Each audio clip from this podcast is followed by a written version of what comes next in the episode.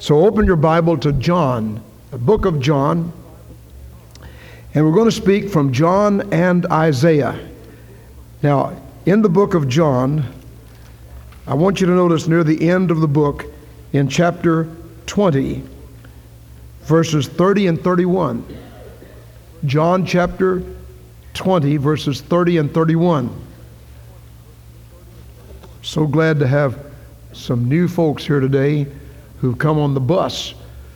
Brother Stephen Stussy got up about 6 o'clock this morning and went out and woke people up to get on his bus. Thank the Lord for you, Steve. God bless you. And many other signs truly did Jesus in the presence of his disciples, which are not written in this book.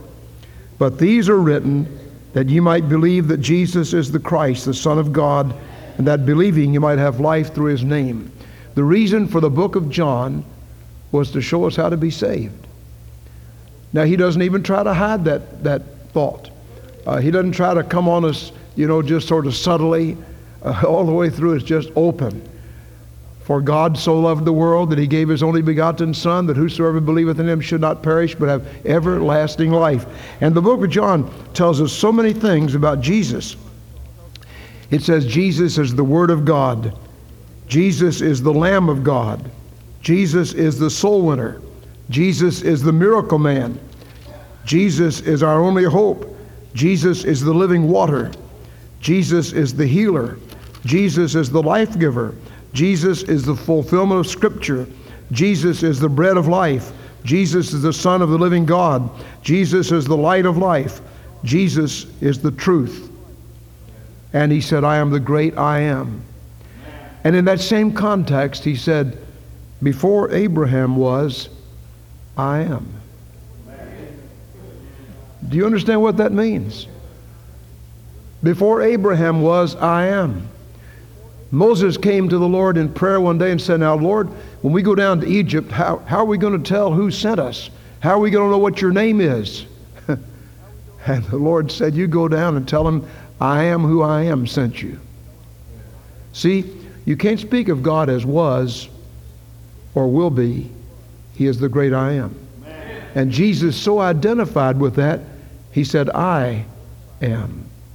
And every time he used that phrase, spiritual minded people would recognize he was claiming to be God. And he was God. He is God. He shall forevermore be God. Well, on one of the next pages, Jesus is the Son of God. Jesus is the Good Shepherd. Jesus is the door. Jesus is the resurrection.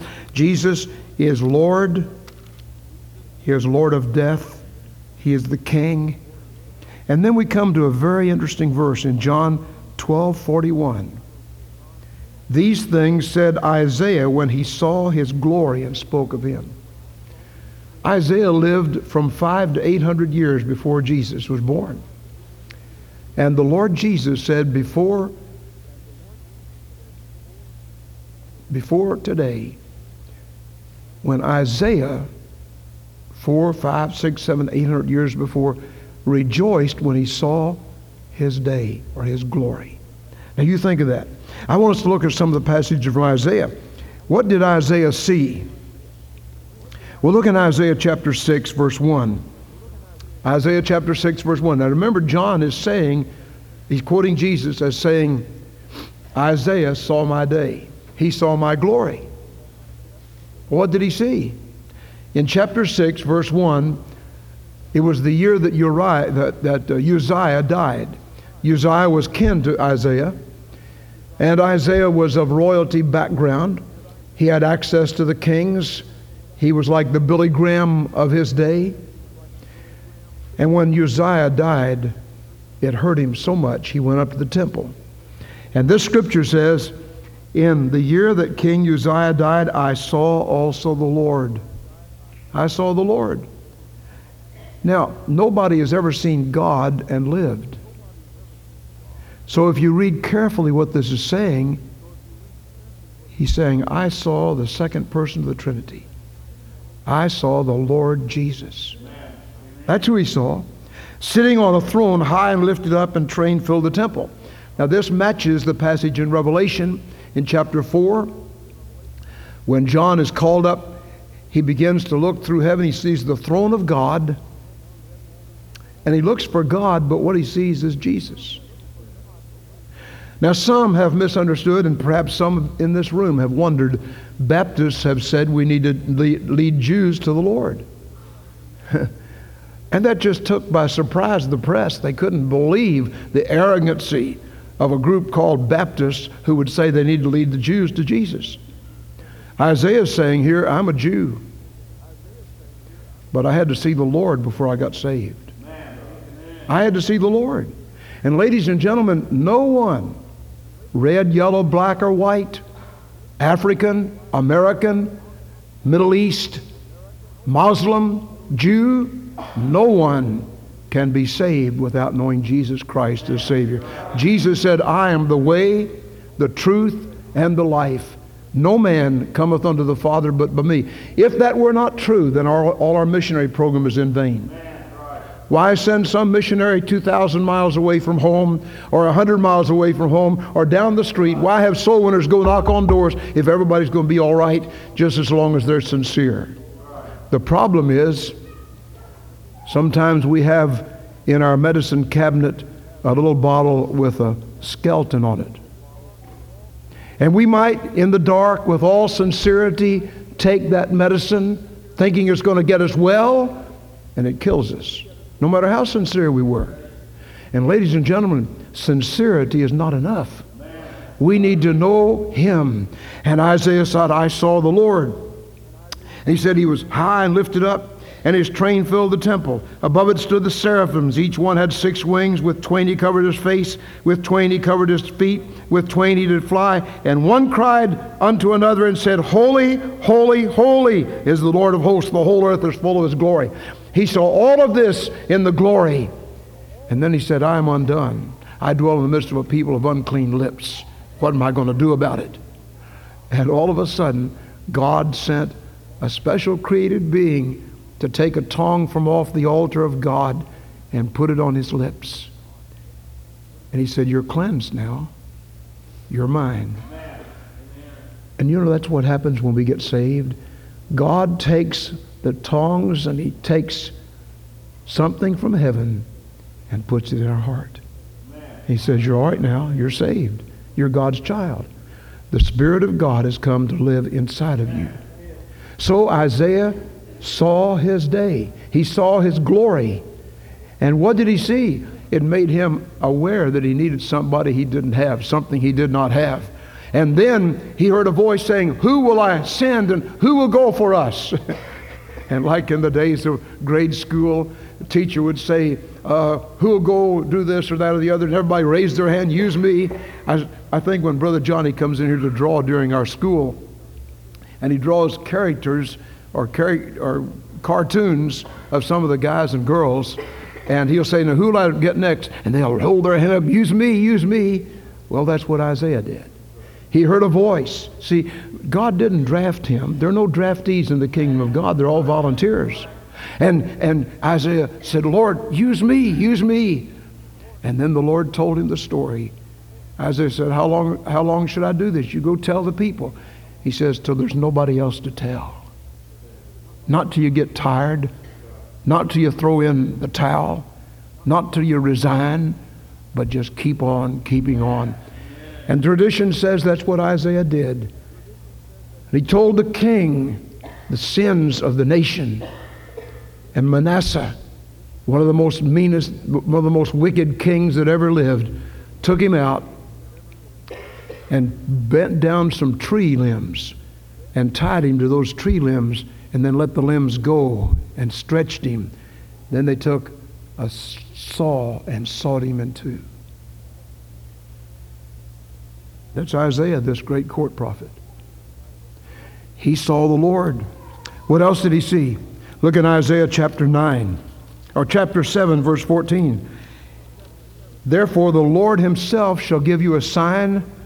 Behold, a virgin shall conceive and bear a son, and shall call his name Emmanuel. He saw the nativity or the incarnation. He saw that God was going to become man in this world. And look in chapter 9, verse 2 the people that walked in darkness have seen a great light. They that dwell in the land of the shadow of death, upon them hath the light shined. Verse 6 For unto us a child is born, unto us a son is given, and the government shall be upon his shoulder, and his name shall be called Wonderful, Counselor, the Mighty God, the Everlasting Father, the Prince of Peace. Isaiah saw the incarnation. Now that's a miracle. Believers through 2,000 years have believed that when Jesus went back to the glory and he sent his Holy Spirit, that Holy Spirit came to dwell in our hearts. And in John 1 12 and 13, to as many as received him, to them gave he power to become the sons of God. So you have to open your heart and receive him. Amen. You have to invite him in. And when you invite him in, he comes in. He, you don't have to beg him. You don't have to say, Oh, God, please save me. No, no.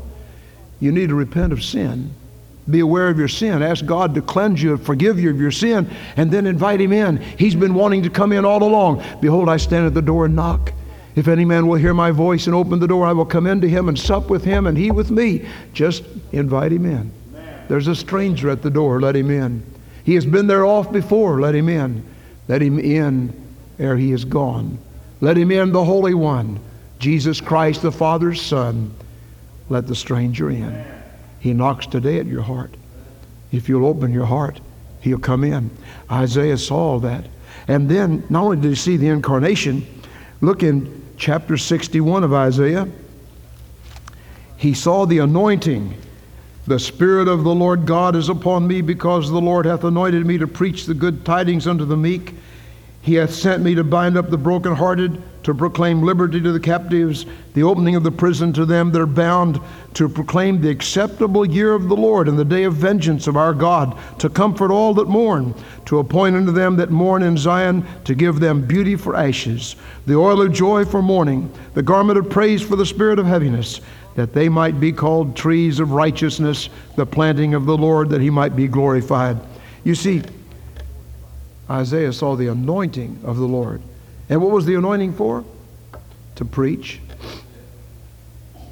to teach, to heal, to find that person that was most depressed and lift him out of his depression. To find that family that had just given up a loved one and there were tears and mourning, and he came along and interrupted the funeral processions, raised that person to life again demonstrating he has the power. All power is given unto me both in heaven and in earth. Isaiah saw that. And he rejoiced to see the day of the Messiah, the day of the King, the day of Christ Jesus. Well, not only did Jesus have the anointing to do that, but he has the anointing to lift the burdens of everyone in this room today. You got some burden? Maybe you've been mis- misused. Maybe you've been abused. Maybe somebody dearer than life to you has said, I don't love you anymore.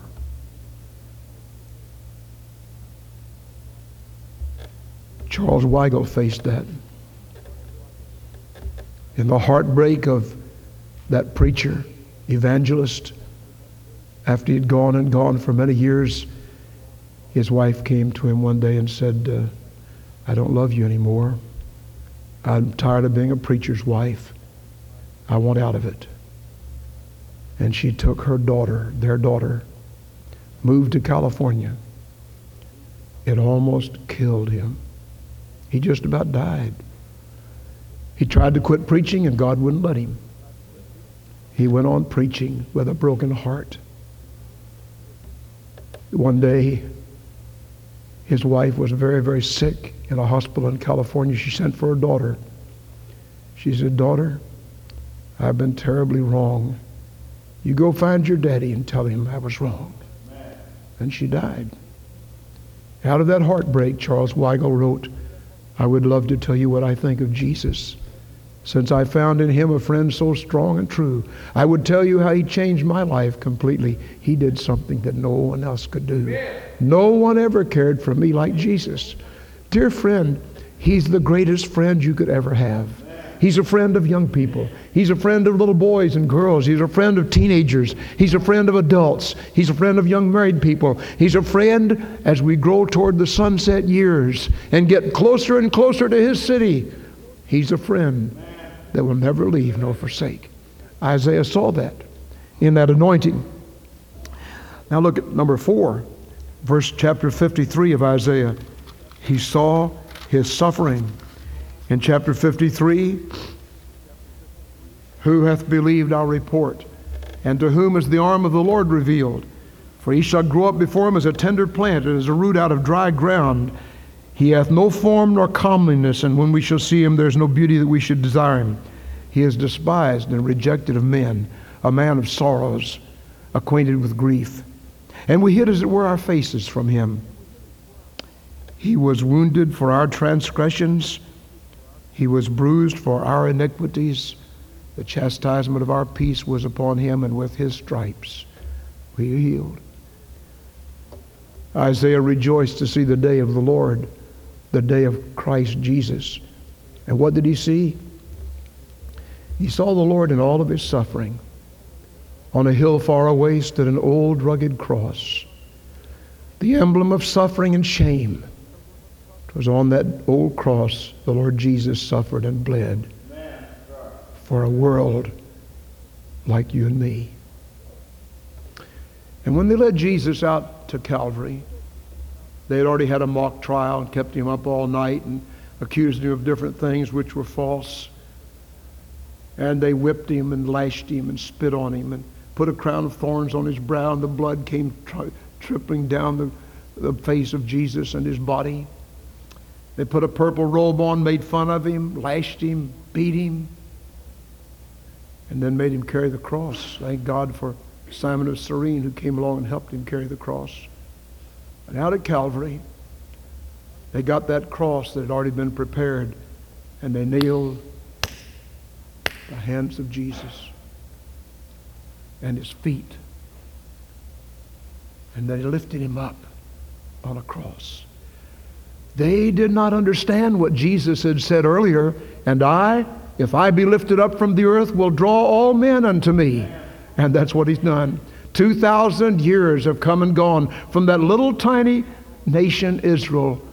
The word has sounded out across the world. And everyone who has come believing in Christ, trusting Christ as personal Savior, has been saved. Saved by the blood of the crucified one. How good, how wonderful. But Isaiah didn't just see the suffering of the Lord, he saw the glory. Turn your Bible to Isaiah 65. Isaiah 65.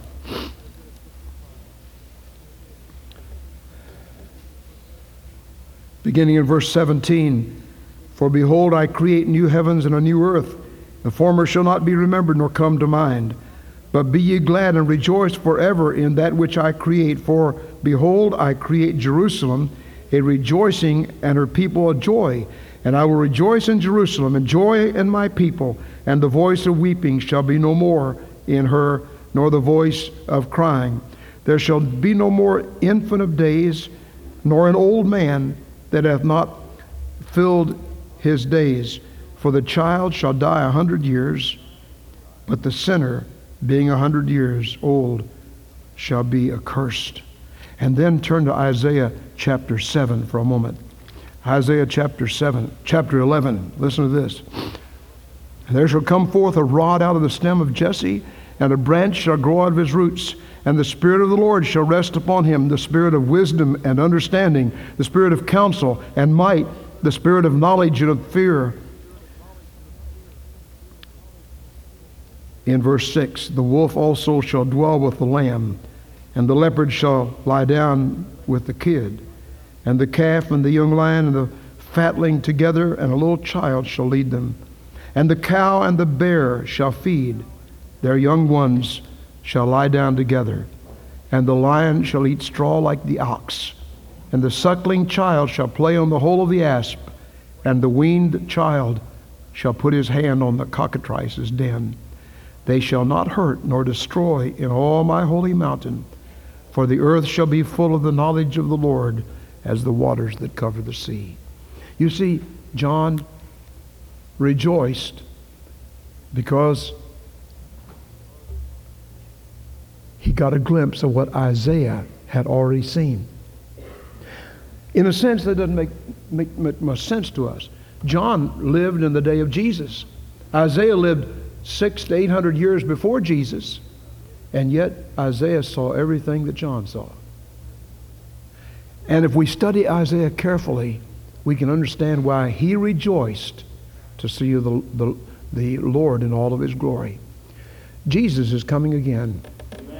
I don't know when. He may come at death for us and gather us unto himself.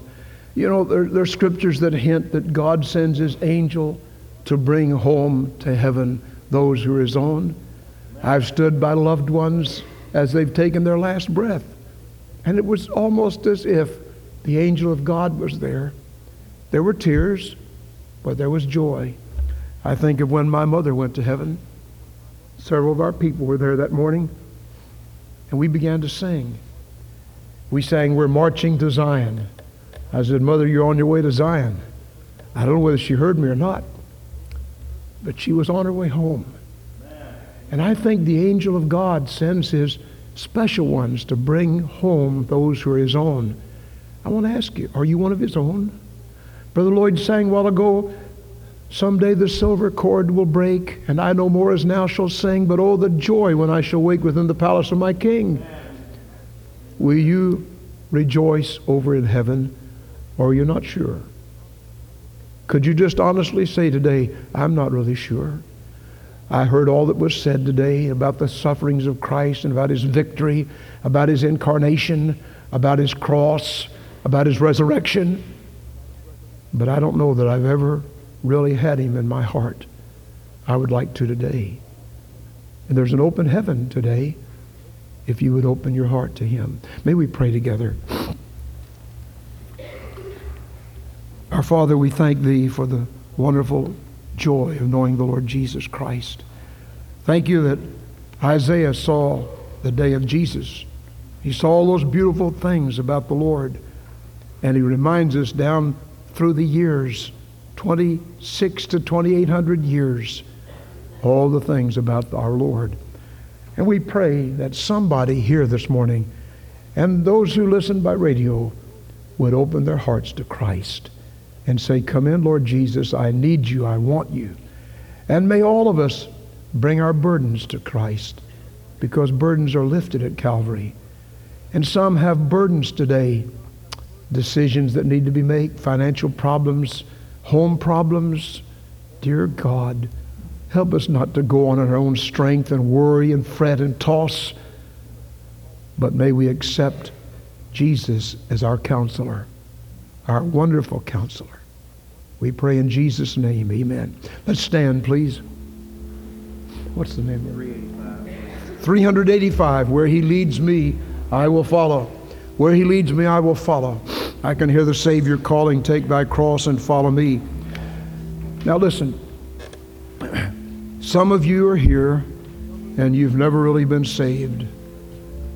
If the Lord has spoken to your heart this morning, would you just open your heart to Him and say, Come in? Come in, Lord. I need you. I want you.